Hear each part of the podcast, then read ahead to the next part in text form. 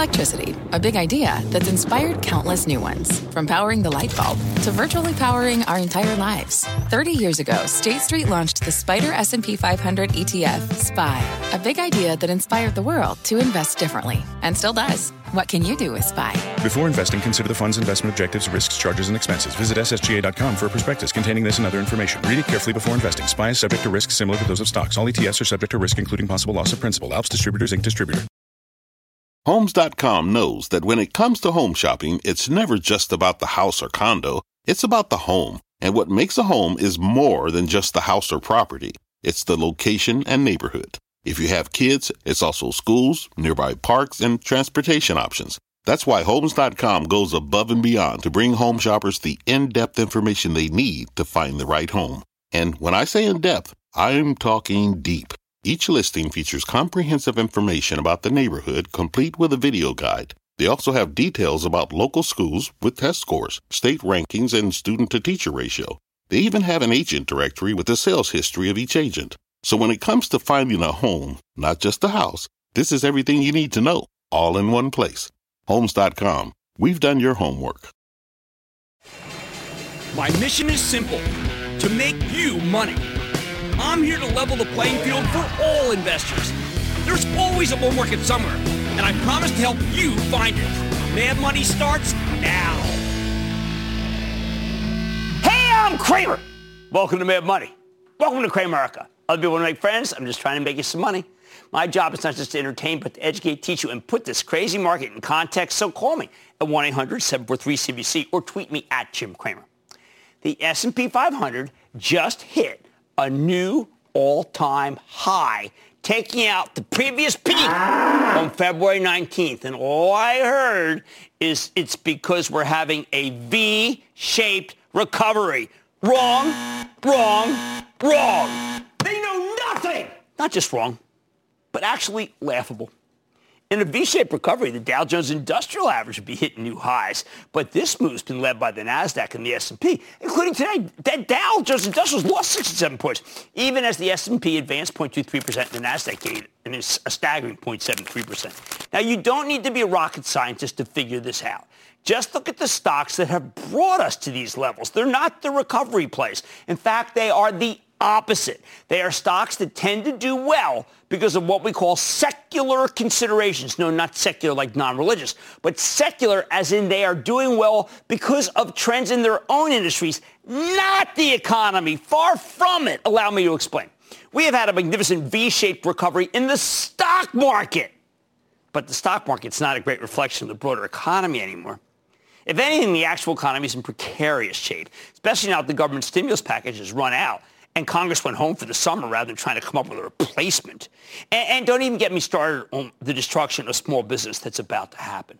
So I want to put this whole notion of a V-shaped recovery on trial because it doesn't stand up to even the most mild of scrutiny.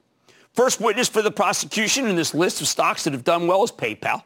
Yes, it's the best performer in the S&P since the February peak. Now, last week, we interviewed CEO Dan Schulman. He made it clear that PayPal's business is on fire, because nobody wants to touch cash when it could be bathed in COVID. Nobody wants to input their PIN in a debit card reader for the same reason. We need contactless payments, and that's PayPal in a nutshell. When you see that this stock's rallied 57% since the top of February 19th, you need to know that's terrible for the regular banks. JP Morgan, Bank of America, Citigroup, Wells Fargo, they all could be partners with PayPal, but it's just bad for their business. See, financial tech plays like PayPal thrive when money managers are afraid to own the real financials with actual credit risk. They need some financial exposure, though, so they buy fintech because they don't want that credit risk if the economy's about to go down again, which is what they think. Second witness, Nvidia, the company I renamed my 13-year-old rescue dog after. By the way, Nvidia has a card to be able to get into Nvidia.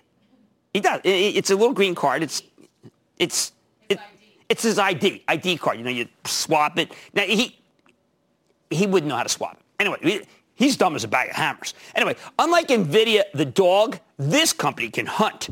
The chip maker dominates all sorts of incredibly burgeoning markets: machine learning, artificial intelligence, edge computing, gaming, data center. NVIDIA today is what Intel was in the 90s. CEO Jensen Wong is a modern-day Leonardo da Vinci. And he's an architect, he's an inventor, he's an engineer, and he's a visionary. Not to mention, he's also the nicest chief executive I've met in my 15 years doing this show. No offense to Mark Benioff, a very close second. Plus, Wong has a cool leather jacket that I could never pull off. Nvidia reports tomorrow, and I have no idea if they'll be able to justify the stock's 55% gain since the February top because the bar is now so high. But the point here is that Nvidia is not the kind of stock Wall Street flocks to in a rapid economic recovery. It's anti-cyclical. It figures out how to make things that don't even exist in most of our minds. Third witness is Apple, up 43% from the February top. You know, what can I say here? For years, I've said you should own Apple, not trade it. And I stuck to the party line even after the pandemic got rolling. The stock got hit with wave after wave of downgrades, a slew of negative stories about how it could be crushed by China or knocked out by lockdown or beaten by the worldwide recession. None of it mattered to me. The company put up incredible numbers because iPhones and iPads and laptops are essential in the stay-at-home economy. The rapidly growing service revenue stream didn't skip a beat, and the company's products are loved with a 99%.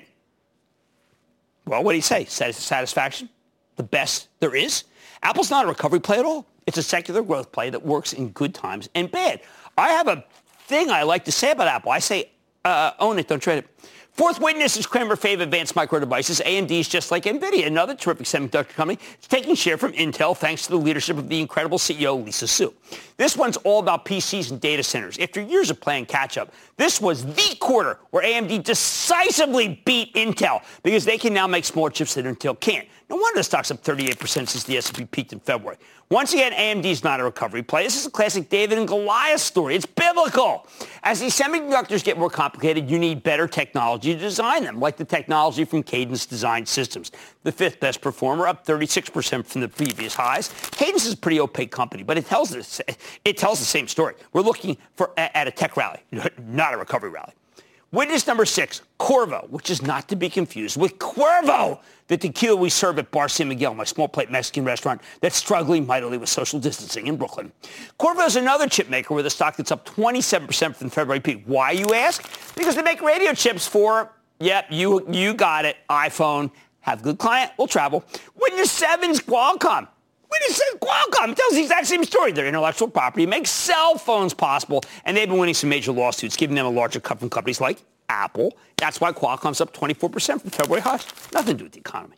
Next up, we got a semiconductor equipment maker, KLA Tencor, up 22% over the same period. Again, we're selling lots of gadgets for the stay-at-home economy. These gadgets need chips, and to make more chips, you need machinery from KLA Tencor or one of its peers, Lam Research, which is up 12% and was one of the best-performing stocks in the whole market last year. Not a recovery. Witness number nine, ServiceNow, the cloud-based software company that helps businesses automate all sorts of information technology and back-office jobs. ServiceNow is one of our cloud kings. The new CEO, Bill McDermott, formerly of SAP, came in hot, using his massive Rolodex to win a ton of new clients. Stock's up 22% from the February top, and it's not done. Once again, this is a digitization stock, not a recovery stock. Finally, number 10 is Synopsys, which is in the same wheelhouse as the Cadence Design Company. For that superior semiconductor design work, it's rallied 21% since the S&P's last peak. Now, for those of you who think I'm actually cherry-picking, the next 10 best performers look pretty similar. 3 semiconductor and semiconductor equipment stocks, 1 work-from-home play, 2 fintechs, 1 cell phone component stock, 2 e-commerce names, and Microsoft. In short, the S&P 500 is not making new highs because of the industrials, the apparel stocks, or the retail, or the banks that want small businesses and companies that are hiring. No! This move's been fueled by the biggest story of the COVID recession, digitization. And when we talk about digitizing the economy, you know what that's shorthand for? Cut out the fat. With the fat being, alas, the people who are part of the real economy. When you can't afford to hire people, you bring in this brigade of hardware and software companies, and they do it for you, and they do it, let's just say, in brutal fashion. Meanwhile, the industrials are nothing to write home about. The financials are dreadful. Retail's got a few winners, Home Depot, Walmart, offset by a lot of losers, like bankrupt companies that are too small to talk about, and Kohl's or Nordstrom. The winners in this market are the companies that are most divorced from the underlying economy. They're not plays on a V-shaped recovery. There isn't one. They're placed on an L-shaped economy that's going nowhere without more stimulus. Here's the bottom line.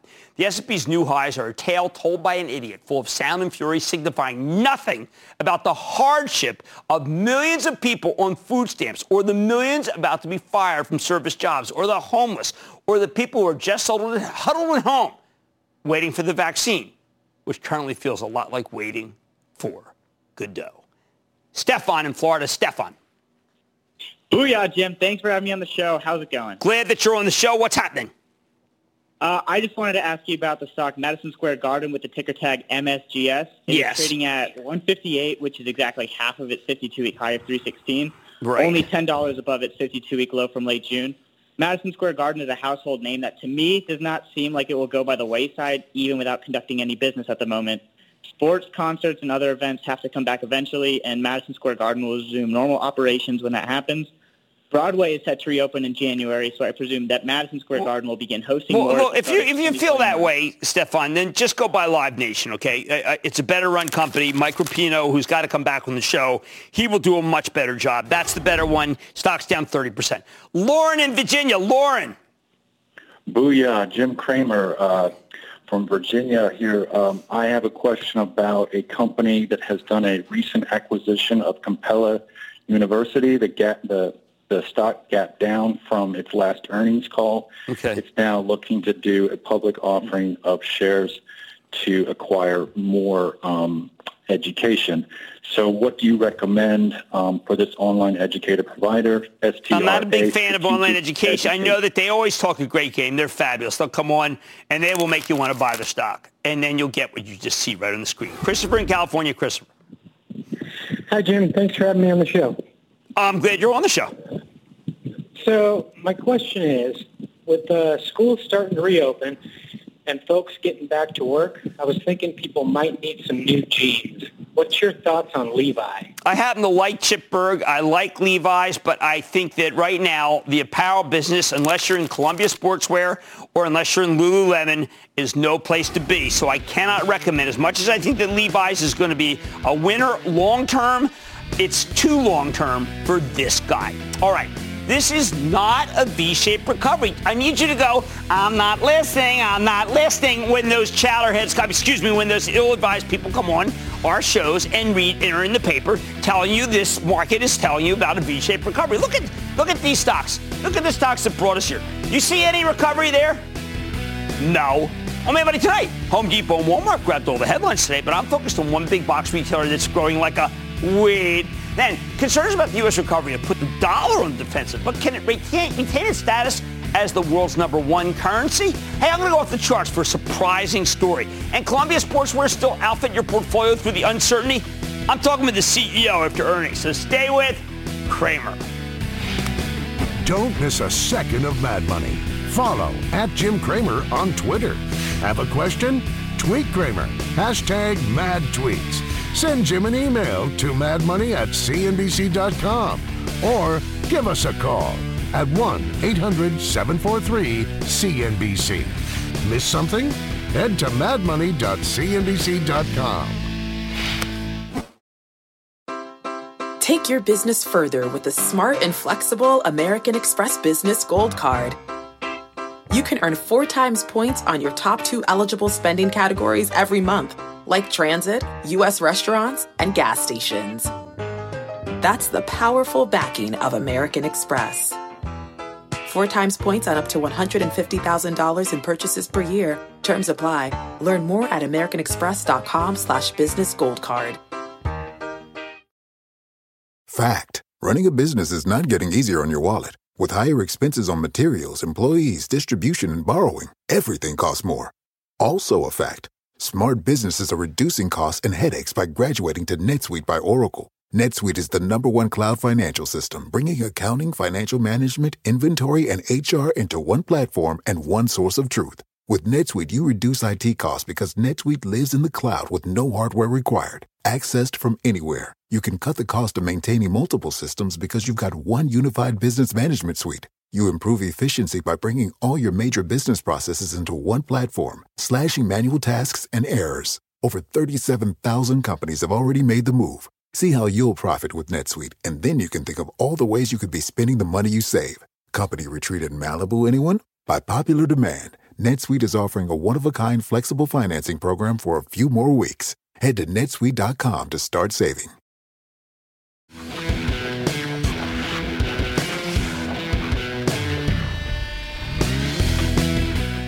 We're hearing from all sorts of big box retailers this week, but you can't expect them to hammer home the full story, which is that their smaller competitors have been devastated by the pandemic, so they're taking market share left and right. They can't really brag about stamping out mom-and-pop stores all over the country. That's bad sportsmanship. Plus, none of these CEOs wants to be raked over the coals by the House Antitrust Subcommittee. For the record, the stunning numbers from Home Depot and Walmart were fantastic. If you have watched all day, you don't need me to tell you that. But every once in a while, you hear about a chain that owns an entire category and isn't afraid to say it. We saw it pass with Boot Barn, its wide assemblage of boots and Western-style apparel. We saw it in Canada Goose at one point, which owned the high-end parka category until they couldn't maintain their growth and other competitors caught up with them. We've seen it with Lululemon in the high-end athleisure space. And today I've got another one. And if you watched the show last night, you know it. It's called Grow Generation, the hydroponic gardening chain that sells everything you need to grow cannabis at scale. Yes, it's the Tractor Supply of pot. Hydroponic rhymes with chronic. We spoke to Grow Generation last night, and they told the best story I have heard in ages. Look at that. He's lost weight. Have you noticed? All right, now, I'm a gardener, although my plants tend to be a little more traditional. If you've ever been to a gardening store, you get what's known as flats of plants, and then you plant them. Usually, there's no one to help you. It's tough enough to get someone who can tell you that you might need tomato baskets or steaks even. If you want seeds, forget about it. The big box chains carry the major company seeds and flats, and they have no real help beyond checkout people. It drives me crazy. In short, I've been to a lot of gardening stores, and I'm always disappointed. Especially by the gardening centers, since they all tend to have these Bonnie plants, which I think is a very iffy brand, frankly. Grow Generation is different. I rarely circle back to a guest that was just on, but when it happens, you know I mean business. This is an $840 million operation, growing like a weed. It's got 28 stores, and this past quarter, their same-store sales were up to 49%. See, if you use these, you have to take out the seeds. And that's why they work so well. I don't suggest you use these because then you have to take the seeds out and you have to take a lot of the gunk out. Anyway, 49% is insanely good. Even though it's small, it's profitable. That's fabulous. But honestly, even those stunning numbers don't capture the full story. What really matters, Grow Generation is a specialty chain catering to the growth of the marijuana industry at a time when it's being legalized state after state. Plus, this is a great time to get into gardening because there's not a lot to do for fun. What makes this chain so special? The runway. They still only have a handful of stores in each market where cannabis is legal. They want to nearly double the store count next year via opening their own large stores and acquisitions. There are roughly 1,000 independents out there. They could put up hundreds of stores and be nowhere near saturation. Grow Generation stores have all the equipment you need to get into the weed business, including the specialized lighting. It's not easy setting up a hydroponics lab, but they've got seasoned growers on staff to help you, whether you're a small, medium-sized business or you're an individual. Genius. What else does this stock have going for it? First, it's a marijuana play with good fundamentals. The current crop of cannabis stocks is truly wanting. Tilray, Kronos, Canopy. They all cut the hearts out of their shareholders. Only Green Thumb really interests me. Second, Grow Generation doesn't do Canada. It's in the U.S. only, which makes a ton of sense and is actually a lot less sketchy. Nothing illegal about selling gardening equipment in this country. Third, this year, 7 states have cannabis legislation on the ballot in one form or another. Given that legalization tends to be pretty popular, that means 7 more states where Grow Generation can expand. Finally, if you get a Democratic sweep in November, there's a real chance that we get federal marijuana legalization. Biden said he's against it, but if Democratic Congress passes it, I don't think he'll veto it. In other words, a Democratic sweep would make Grow Generation one of the hottest stocks in the entire market. Even without that, though, they've got a ton of room to grow in the states where it's currently legit. In California, it's like almost no stores. Oregon, Washington. Now, one big caveat. The stock's up way too much, and I hate to chase. But they've already done a fundraising. They're not going to do that in your face. And there's a scarcity of pick and shovel plays in the cannabis business. The big box chains really don't want to touch this stuff. I think they think it's unsavory. So you have my blessing to put on a small position in Grow Generation tomorrow. Then wait for it to come in so you can buy more, because this is one of the best stories in retail that's going right now. Stick with Kramer.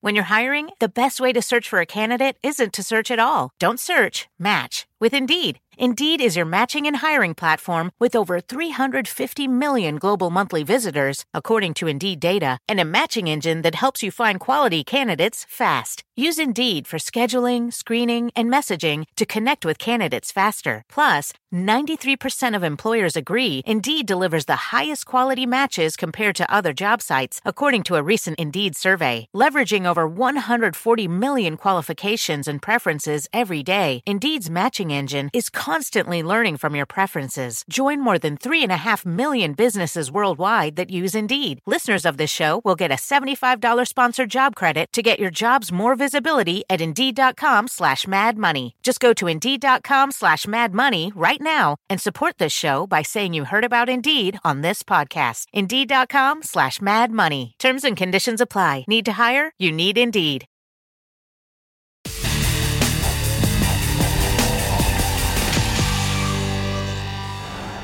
I like that new off-the-charts music. I hope it continues. But it probably won't, because we're talking about the dollar, and that's why we played it. For months now, the market's had a secret source of strength, and it's the weaker dollar. At the time when the government's borrowing trillions upon trillions of dollars, and the Federal Reserve's printing money like there's no tomorrow, right? Come on, we all know that. You'd expect our currency to get hurt versus everyone else's, which is exactly how things have played out. That's one reason why so many American industrials have managed to have great stocks here. A weak dollar means their exports are cheaper for the rest of the world. It gives us a big competitive advantage, even though it also makes imports more expensive. This is one of those things that generally is great for the economy. You need a manufacturing base, right? But it hurts the consumer, and certainly if you want to go overseas. All told, but you can't anyway, so what does it matter? All told, I love it when the greenback goes down, because you got tons of U.S.-based multinationals and their overseas earnings are worth more with a weak dollar. For example, just to walk you through this, if you make 100 euros in France or Germany, that's now worth roughly $120. Earlier this year, it was worth barely more than $100. That's a very big, what we call delta. It's huge. And if the downward trajectory holds, it would change the tenor of every industrial conference call going forward. But... and this is an ominous but for our internationally oriented companies. What happens if the dollar's about to get stronger again? I don't know if someone's thinking this. Maybe it sounds exceedingly unlikely to you, given that the Fed's still in money-printing mode. I know in Twitter at Jim Cramer, people just hate this piece that we're doing. The rest of the world's done a much better job of containing the pandemic, right, aside from Brazil. Tonight, though, we're going off the charts to explain a totally contrarian call, that a dollar rally might be in the cards. And you have to get bullish on the dollar. And this is with the help of Larry Williams, legendary figure in the industry who's been trading stocks, futures, and commodities since I was a kid. He's written more than a dozen books. He's got his own website, ireallytrade.com. He's created a bunch of different indicators that we use all the time. And his recent track record, frankly, is downright spectacular. See, Williams thinks the dollar could be ready to roar here, which is a huge out-of-the-box call that no one else is making, although he's been making a lot of great calls lately. In April, when everyone was terrified that the sky was falling, Williams predicted that we'd start reopening the economy in mid-May, and the averages would roar higher. Well, hey, guess what? A month ago, he told us the S&P 500 was headed toward its old highs. We actually made a new intraday high today, although he was less sanguine about what happens to the stock market after that. Well, we'll see. And now Williams tells us that the greenback might be bottoming. Okay, so look at this. First, Take a gander at this monthly chart of the dollar index, which measures our money against a basket of total currencies, okay? After trending higher for years, right? I mean, just look at this. Just up, up, up. The dollar started getting slammed when COVID hit, and since then, it's continued to trend lower. However, you see this red line at the bottom? This is data from the CFTC's Commitment of Traders report, the COT report. It shows you the aggregate buying and selling of commercial hedgers in the dollar index, think banks and governments. Whenever these commercial hedgers build a big net long position above the gray horizontal line, Williams points out that the dollar index actually tends to rally pretty consistently. We've just gotten to a point where the commercial hedgers are net long in an unusually bullish position that says, buy the greenback. Next, check out this monthly chart with a different key indicator, okay? This blue line is a model that measures the relationship between the dollar index and crude oil prices.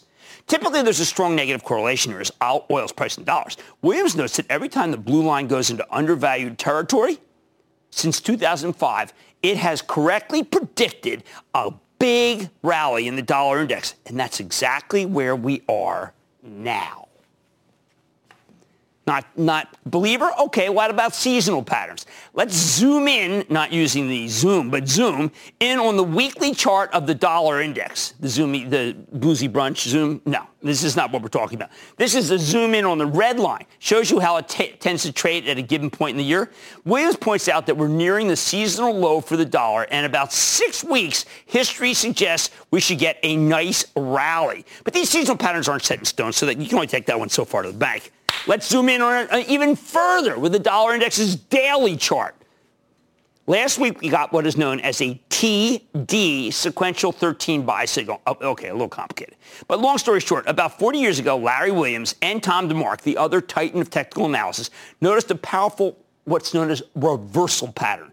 Can't get into all the details right now. It would take a little too long. You can look up these TD sequential setups online. The point is, last week this pattern gave you a powerful buy signal, one that suggests the decline in the dollar is coming to an end. Okay, one more. Williams has forecast too, something he's great at. Take a gander at the daily chart of the dollar index over the past year.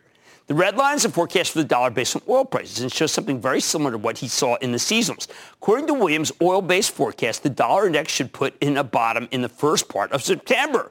Of course, this isn't a precise science. The projection might be off by days, even weeks. But what matters is that the dollar index is likely to change direction in the near future. All right, how about gold? Just like oil, gold, and the dollar typically move in opposite directions. You know, gold goes up, dollar goes down, whatever. Gold is priced in dollars. If you look at the dollar index over the last year and then layer on an upside-down chart of gold prices, you see they move almost in tandem because it's such a powerful inverse relationship. When gold goes up, the dollar index goes down. And lately, gold's been roaring. So that should be another signal. I want to present a contrary view just for a second. We just heard from Carly Garner, another terrific technician. She says gold speculators have built up huge net long positions in the precious metal. Commercial hedgers have huge net long positions too. So Garner predicted that gold might run out of steam about where it seemed to peak last week because there are too many bulls. And while Williams is a lot less bearish on gold, he recognizes that all this institutional ownership is a bad sign. A crowded trade is rarely a winning trade, and gold's gotten crowded. But given the linkage between gold and the greenback, falling gold prices would likely mean a rising dollar. Now, any of these things alone wouldn't make me do this piece. It wouldn't necessarily mean anything. But when you put them all together, well, the bottom line is that the charts, as interpreted by the great Larry Williams, suggest that the U.S. dollar could be ready to come out of its funk and start rallying again. I don't know a soul who believes that. If he's right, we're going to have to reassess a whole host of American companies that have been getting a huge boost from our weakened currency. And by reassess, I mean lighten up on stocks of companies with big overseas sales. Let's go to Christopher in California. Christopher. Hey, Jim. Hope you're doing well. I'm doing well, thank you. How about you? Very good, thank you. In light of the Fed's weak monetary policy, I think investors should start shifting their investments to gold and gold mining stocks. We've seen Warren Buffett, who historically stayed away from gold, recently invest a sizable amount in Barrick Gold. I'm concerned by the Fed's recent monetary policy decisions. Are you, and do you see gold as an investment safe haven? I've always felt that gold should be 10% of your portfolio. Lately, it's gotten so much big that it might not even be 10%. It might be more. Here's what you need to know. I am totally discounting Warren Buffett's move to buy Barrick. Why? I don't want to be a pig about this, but when Mark Bristow put those two companies together, we said buy it. And Mark would be the first to tell you, listen, it just doubled. You're not coming at the bottom. And that's one of the reasons why I like Bristow. So this was not an early call. However, the sale of the banks, well, I mean, Wells Fargo was at 50, and you're selling it now? Hey, maybe it's going a lot lower. But I didn't like either call. And not everybody's perfect. Certainly not me. Mark in Ohio. Mark. Jim. Mark. First-time caller. Been a fan of the show for 15-plus years. Thank you. There you go. We've been at it 15 years. I had hair then. Not really. What's up? Well, now my 3-year-old son, Cash, and I tune in regularly, and he loves you, and he wants to say hi. Kids got more sense. Say hi. Hi, Jeff Lambo. How you doing, partner? Hey, good. Hi, Jeff Lambo. So, Jim, back in March, April, when oil prices collapsed, I dollar cost averaged my way into several different large-cap oil stocks, including refiners, exploration, and service providers. Okay. I followed your advice religiously by taking profits a few times as the country slowly reopened and the oil sector stabilized. Right. Dr. Chill, my question for you, knowing your bear thesis in the oil and gas sector from listening to your actionalert.com calls, should I consolidate my holdings into one major, sell for something else, or let them all ride? I am perfectly willing to let you consolidate under Chevron because Mike Wirth is doing a terrific job. But you know I look at those break-even numbers, and oil is really struggling here. It needs to go up to 50 to make a lot of money in those oils. I prefer you to take your profits, roll a lot of them into Chevron, and then pick something else. And I loved your kid. I love your kid, and thank you so much. And please remember, oil is a declining commodity because of EV and so many other reasons. All right, this is a bold, out-of-the-box call tonight. This chartist, Larry Williams, thinks the greenback is making a comeback. I have predicated a lot of my stock picking on the idea that it's not going to have a comeback. So maybe we got to reassess a whole host of American companies. Much more mad money ahead, including my exclusive with a company I adore, Columbia Sportswear. Stock is tested tough, but could it survive the market's unknowns? I got the CEO, and I'm sitting down with the CEO of a controversial one, eHealth. See if its recent decline could be a buying opportunity. And all your calls rapid fire in tonight's edition of The Lightning Round. So stay with Kramer.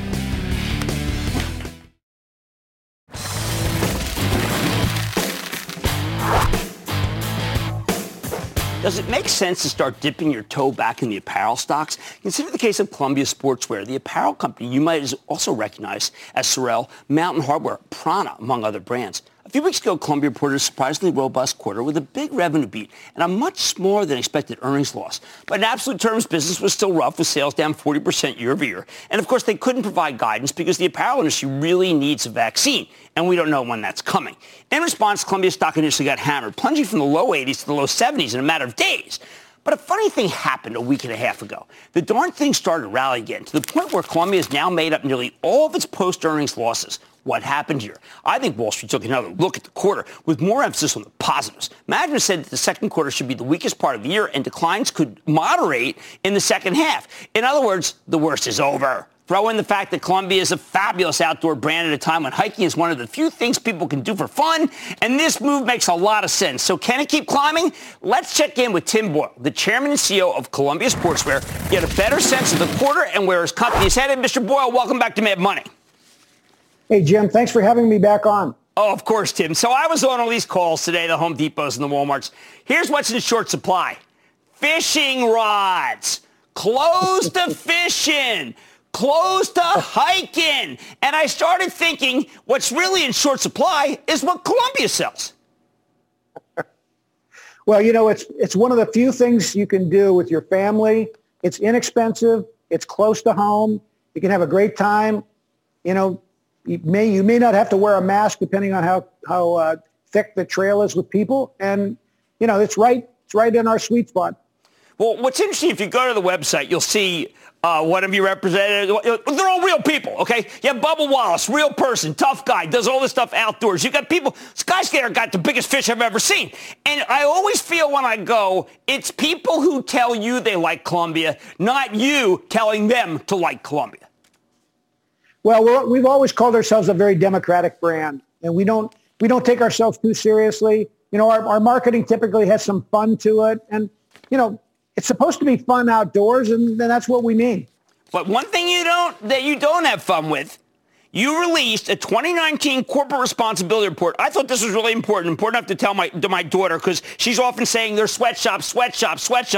You completed 390 unannounced audits conducted at our manufacturing partner facilities. How did they do?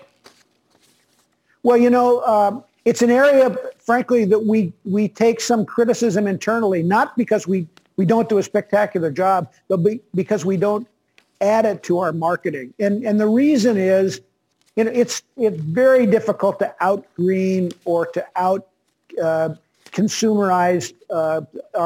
in our segment. There are some companies that are exclusively marketing that. We just take it very seriously. We have a whole team of people that do these audits, and we have a very stringent audit protocol where we go through the books for the company that we're using as a vendor. And we have teams of people. We interview employees at the factories, and we take this stuff seriously. You know, for us, we have a terrific group of directors and independent directors, and these guys all have significant reputational risk. We don't want to have anything that's a problem. And so we've been very, very focused on that part of the business. All right, good, because I think there's a lot of younger people who look at that first, but I understand how you want to do it because you guys in many ways are not an apparel company. You're a technical company that is done clean and right. I'm thinking about not how whether Walmart has too many shirts or Kohl's has too many pants, but how many Omni-Heat Black Dot products can I get this year? Well, listen, we're going to have a few for you, and they really work. We've been working on a demonstration process to use in some of our stores and online where people can actually see the heat magnet that Black Dot is, and it's going to be a game changer for our company for sure. Yeah, look, I like to go to games out. You know, of course, now we've got this problem with games not going outdoor, but is this something that I would be comfortable in hiking in that it would feel light, but at the same time keep me warm? Absolutely.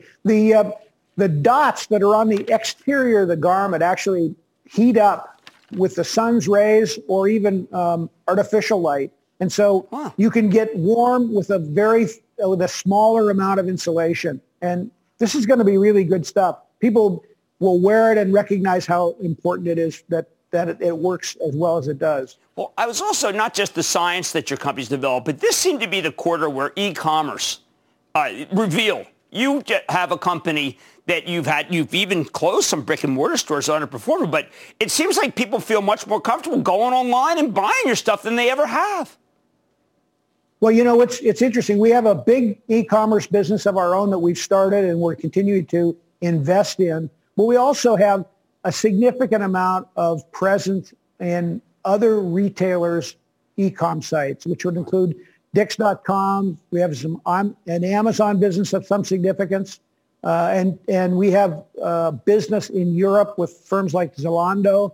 So the company has actually a quite robust omni-channel exposure to its brand, not just through our own websites. Well, it seemed to me, because I watched this Lululemon very closely, the real pros tell me Prana is better than Lulu. Lulu's casual, Prana's the real deal. You had really good e-commerce there. Is there a way to be able to just blow that out? Because the technical people tell me it's the superior product.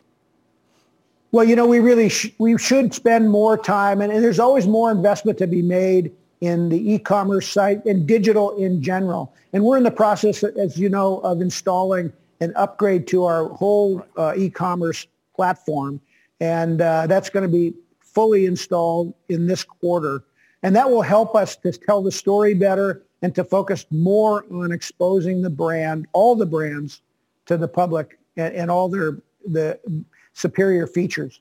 Well, you sure have them. And anyone who does technical or likes to be outdoors knows that your company's not an apparel company. Your company is a hiking and outdoor recreational company. Tim Boyle, thank you so much for coming on Mad Money. Thanks, Jim. That's Tim Boyle, CEO and chairman of Columbia Sportswear. Guys, this one is bottomed, and they've got some great technical stuff that's coming. The world's an oyster factory at this point. Mad Money's back in.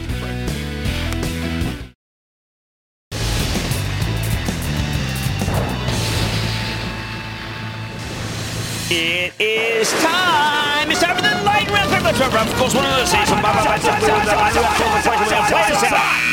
And then when the lightning round is over, are you ready, Ski Daddy? It's time for the lightning round. I want to start with Ed in New York. Ed. Jimmy J. Chill. Oh, the Chill Man. What's up? What's up? Will you tell me, please, what is up with Livongo? Look, it's coming back. You know, it shook out a lot of people. I think the Teledoc Livongo has created the powerhouse in the telemed company, you know, in that particular space. It's a must-buy, actually. I was working on a piece to do tomorrow, but now I'm going to wait a little bit. It's a must-buy. How about Gavin in New York? Gavin. Hey, Jim. Booyah. Booyah. Hey, I was wondering if you could give us your feedback on Amarin Corp. I don't know. They got a study coming up. We got to see because right now it's kind of doing nothing. And I like almost all these speculative stocks, but I'm not going to bless that one right now. Let's go to Reed in Florida. Reed. Jimmy Chill, how you doing? Chill Man in house. What's going on? Hey, wondering if Celsius Holdings stock is as good as the drink they sell. This thing is so hot. I got to tell you. Let's do this. Let's do a whole piece on it. I love doing the drink stocks. I mean, remember we did Sam Adams. That was fabulous. We do Monster. We've got to do something on this. And I'm telling Ben Stoder right now, Ben, let's focus. All right, David in California. David. Hey, how's it going, Jim? Thank you for taking my call. Of course. My name is David, and I'm calling from Wilmington, California. I was wondering, what are your thoughts on the natural gas industry, specifically a company called EQT? I'll tell you what I think. I think natural gas is terrible. I mean, there's like way too much natural gas. I think you got to sell EQT. Let's not act like someone's like going to bid for it, but I think that's highly unlikely. Let's go to Jake in New Jersey. Jake. Kramer, call him Small Town Mountain Lakes, win the day, love this show, booyah. Love Mountain Lakes, very good Elks. By the way, great lacrosse, holy cow. What's up? Oh, yeah. Got a quick question about the home building industry, specifically DR Horton, ticker DHI. Horton is so good. I mean, look, you could be saying, well, Jim, how about Lennar? How about KB Homes? How about Pulte? And Toll, they are all on fire, and I think they can stay on fire because rates are so low and everybody wants to flee the cities, as they say. How about we go to Luis in North Carolina? Luis. Hello, Jim. It's Luis in North Carolina. We haven't talked in a long time, Chief. How are you? It's good to hear from you. I'm doing fine. How about you? Fantastic. I can't wait to visit Bar San Miguel, but in the meantime... And you're very kind. I'm eating the biscuits and the delicious breakfast of this restaurant chain that I'm calling about. I want to know if it's okay to keep accumulating this stock. Now 115, recent high was 170. I see a lot of value in Cracker Barrel, CBRL. Well, I mean, if you think travel comes back and you think they're going to be able to have a lot of people in restaurants, then it's a great idea. I, myself, am not recommending any particular restaurant stories because I think things are just too difficult in the industry, other than Darden, which is going to clean up, and Chili's, Brinker, because they've come up with a wing solution that works. Let's go to Joe in South Dakota. Joe! Hi, Jim. A big booyah from Deadwood, South Dakota. Oh, there you go. I was wondering... Hey, how's it going? I was wondering if Westrock Company, symbol WRK, was a good buy at its current price. No, there's just still too much cardboard. They cut the... No, I don't want you in Westrock. And that, ladies and gentlemen, is the conclusion of the Lightning Round. The Lightning Round is sponsored by TD Ameritrade.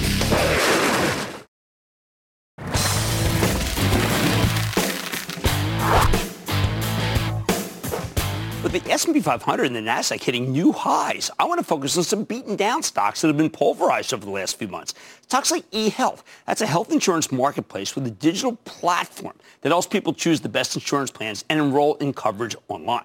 Coming into this year, eHealth was one of the greatest growth stories around. The stock had gone from $10 4 years ago to $150 at its pre-pandemic highs.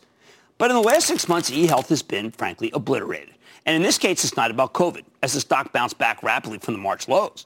It didn't help that in early April, a short seller published a super negative research report accusing management of extremely aggressive accounting assumptions and implying that their actual unit economics were a lot weaker than they looked. But the real damage came last month when eHealth reported a complicated quarter. While the headline numbers were much better than expected, in fact, it looked like a blowout to me.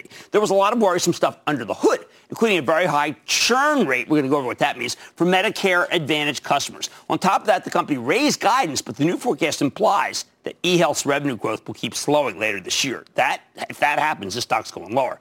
In response, the stock imploded, plummeting 30% in a single day, pretty much what the shorts predicted. And since then, it's drifted even lower. It was a stunning move, and I honestly don't know how to make sense of it. Is the market overreacting? Or should we be a lot more worried about this one? Let's dig deeper with Scott Flanders, the CEO of eHealth, to get a clearer picture of what's going on here. Mr. Flanders, welcome back to Mad Money. Hey, Jim. Thanks. All right, so, Scott, before we get started, we have to say that you did just go into the market and you bought 50,000 shares, which is not a small dollar commitment, correct? No, well, it was a great value. I couldn't resist it. Okay, now, I have to believe that insiders buy stock because they think the future is brighter than the past, which would imply that some of these critics who think that the second half might be weaker could end up being wrong, or else why not just wait for the second half to do buy? Well, Jim, last time I bought shares, they went up more than 10 times, so I'm obviously optimistic. We're just in a great business. We're in the right market. Medicare Advantage is very popular. 11,000 seniors are turning 65 every single day. We have the right strategy. We have competition, but they have a different business model. You know, we're building a world-class e-commerce platform.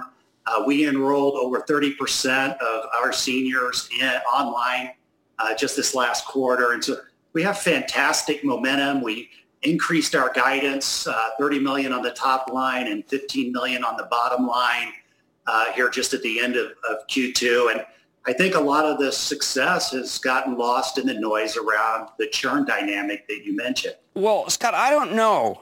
I ran a subscription business for 26 years.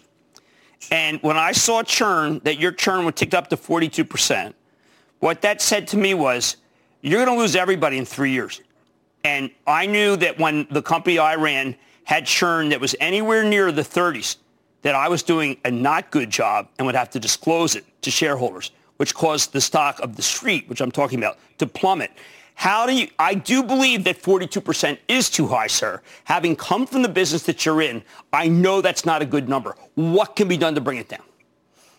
So, Jim, I completely agree. You know, I've been in subscription businesses also, and it's absolutely critical that you retain your customers. You know, seniors switch their plans because they can get into a better plan. Right. And that's part of our business models, to make certain, number one, that we have seniors in the very best plan that gives them the coverage they need at the economic cost that they can afford. So that will always be our North Star, and we will build our business model around it.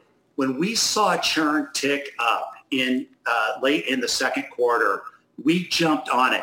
We were fortunate that we were working with Activate.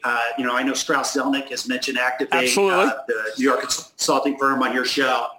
And we put them on this. And my original concern was, you know, how much of this churn is caused by these market dynamics, you know, factors outside our control. Activate came back and said 90% of the churn is due to our own actions or inactions. Really? So we've already taken the steps that Activate recommended, which is, there are three things. One, we're hiring more internal agents, increasing our mix of internal agents versus external agents. Secondly, we aligned our agent compensation to reward them for retaining our members. And third, we formed a retention team. And on this one, we were slow. Our competitors have had retention teams for several years. Right. And I fully admit we were focused on growth. We grew 88% last year, capturing market share, helping more seniors. We really feel passionate about that, and maybe we needed to focus more on retention. We saw that kick up. There's no question if the churn continued to escalate, it would undermine our business model. Right. So we've taken it very seriously. Okay. When you do internal, you have there's a season where most business is written. An internal guy can't be laid off. I mean, I imagine that there are seasons with other seasons that the people are dead weight. Yeah. Look, that was a big change that happened in 2019 because the Center for Medicaid and Medicare Services, they extended into Q1 the ability for seniors to change plans. Now, that did elevate churn, okay? Mm-hmm. And it seasonally normalizes over the course of the year, but it did tick up for us this year.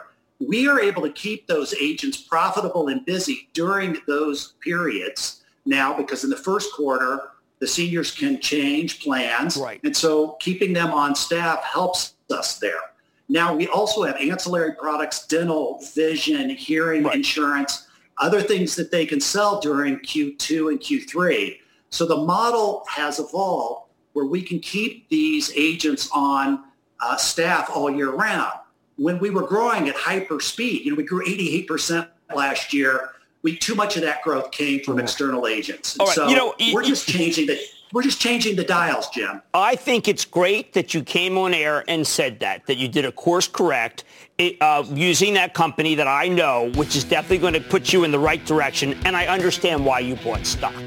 It can change because the model needed tweaking, and you did it. That is Scott Flanders, CEO of eHealth. Again, I like to focus on the 50,000 share buy. Why? Because it's a $70 stock, and that's obviously not idle, particularly if the business model has been tweaked where the churn is lower, which is what I cared the most about. Stick with Kramer.